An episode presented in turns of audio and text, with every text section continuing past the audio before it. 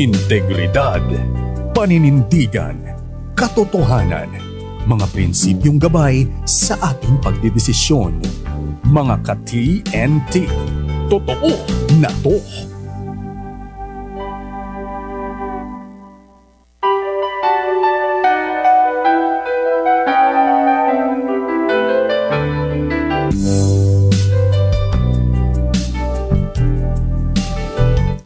Mga ka-TNT, totoo na to. What do you need to survive in this pandemic? Sa totoo lang, ang marami sa atin ay naka-survival mode na.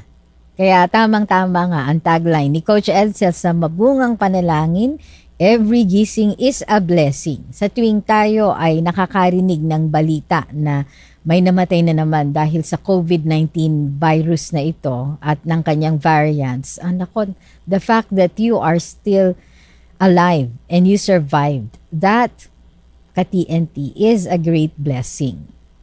But does God want us to merely survive this pandemic?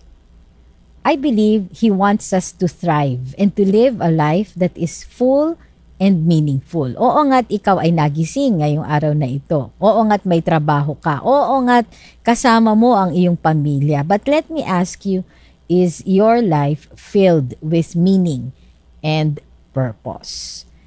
Ito ang takeaway ko sa sermon sa amin na narinig ng, uh, namin last Sunday. The greatest tragedy is not death but a life without purpose. May isang bilyonaryo na naabot ang tugatog ng kayamanan, katanyagan at karangyaan. But at the end of it all, this is what he found out. Sabi niya, I wish that someone told me that when you reach the top, there's actually nothing there. And indeed, yan ang nakita ko kamakailan sa post ni Andrelyn Mayor. Shout out, ayan, kay Lalin. At napa-amen ako, sabi ng post niya, we always hear a lot of people saying that Jesus is all we need. But the truth is, He's not just all we need, Jesus is all we have. Everything is about Him.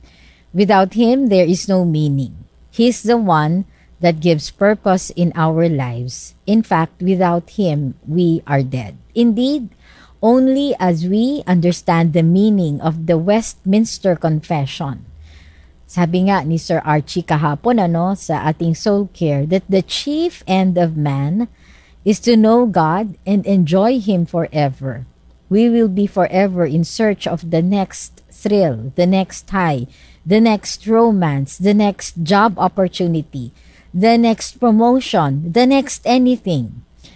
Just like itong electric fan sa tabi ko, oh, nakikita niyo siguro medyo nililipad-lipad pa ano, yung yung dahon uh, nitong magandang plant sa tabi ko. O, di ba? Unless itong uh, blades nitong uh, electric fan na ito ay umikot and it gives air to a dry and humid room, well, that electric fan actually remains useless. Just like this microphone. Kahit na nga mag-on air pa ang red light dito sa console, pero pag hindi naman gumagana ang mikropono, aba, eh hindi nyo rin naman kami mapakikinggan, di ba? The mic is not functioning as it should. All of us are made and we exist for God's purpose. Revelation 4:11 brings us to heaven and to the declaration of the 24 elders about why we exist. Sabi nila, Worthy are you, O Lord our God, to receive glory and honor and power. For you created all things, and this includes us. And because of your will, O God, they exist and were created. Remember, ka-TNT, unless you live for why you were crafted and created, your life and mine will forever be meaningless. Run to Jesus, the true source of meaning in life, and you will discover a life that is full and meaningful only in Him. Sapagkat kay Kristo sapat na at higit pa. Tayo po ay manalangin.